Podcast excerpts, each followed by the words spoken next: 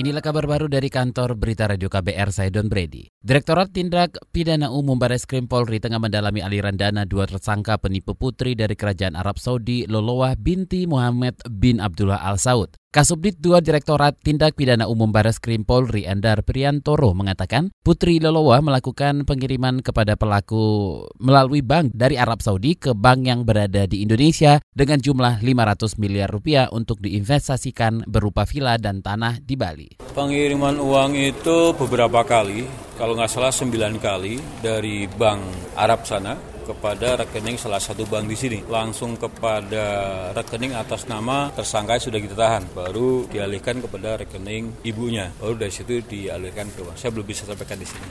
Nilainya total sekitar 36 juta US plus 500 ribu US. Kalau sekitar 512 miliar total. Kasudip 2 Direktorat Tindak Pidana Umum Baris Krim Polri Andar Priantoro mengatakan kedua tersangka EAH dan EMC memiliki hubungan ibu dan anak. Tersangka EAH telah ditangkap sementara EMC masih dalam pencarian polisi. Endar menambahkan Putri Arab dan tersangka berkomunikasi melalui email untuk menyusun proyek dan meminta dana.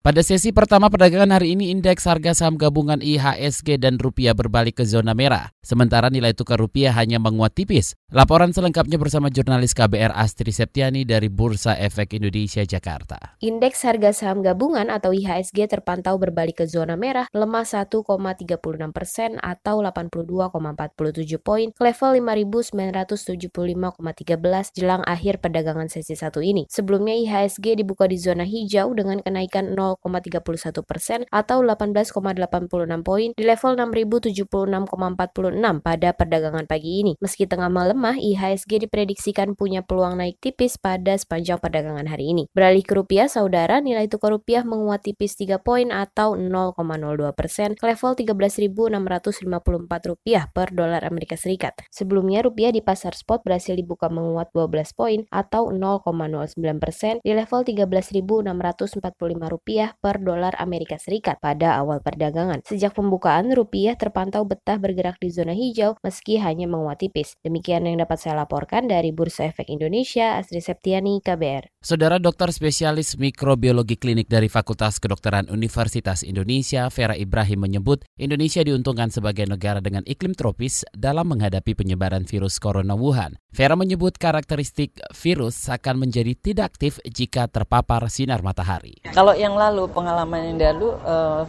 virus SARS itu kan ke Indonesia nggak ada kan, nggak masuk.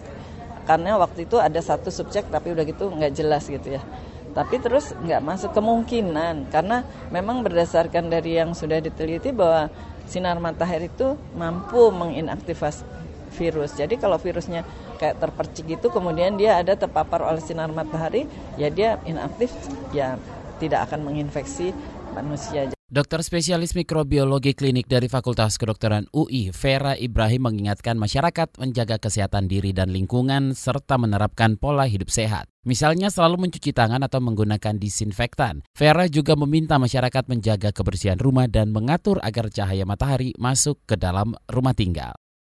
Media sosial Twitter berusaha memunculkan informasi yang benar dan bisa dipercaya terkait wabah virus corona Wuhan. Twitter mencatat lebih dari 15 juta cuitan tentang virus corona Wuhan dalam empat minggu terakhir. Twitter juga meluncurkan permintaan pencarian khusus untuk memastikan saat pengguna mencari informasi kredibel terkait virus corona Wuhan. Sebelumnya Badan Kesehatan Dunia WHO mendeklarasikan status gawat darurat untuk wabah virus corona Wuhan. Sementara jumlah korban meninggal akibat virus corona di Cina mencapai 213 orang dan 9.300-an orang di seluruh dunia terinfeksi. Demikian kabar baru dari kantor Berita Radio KBR, saya Don Brady.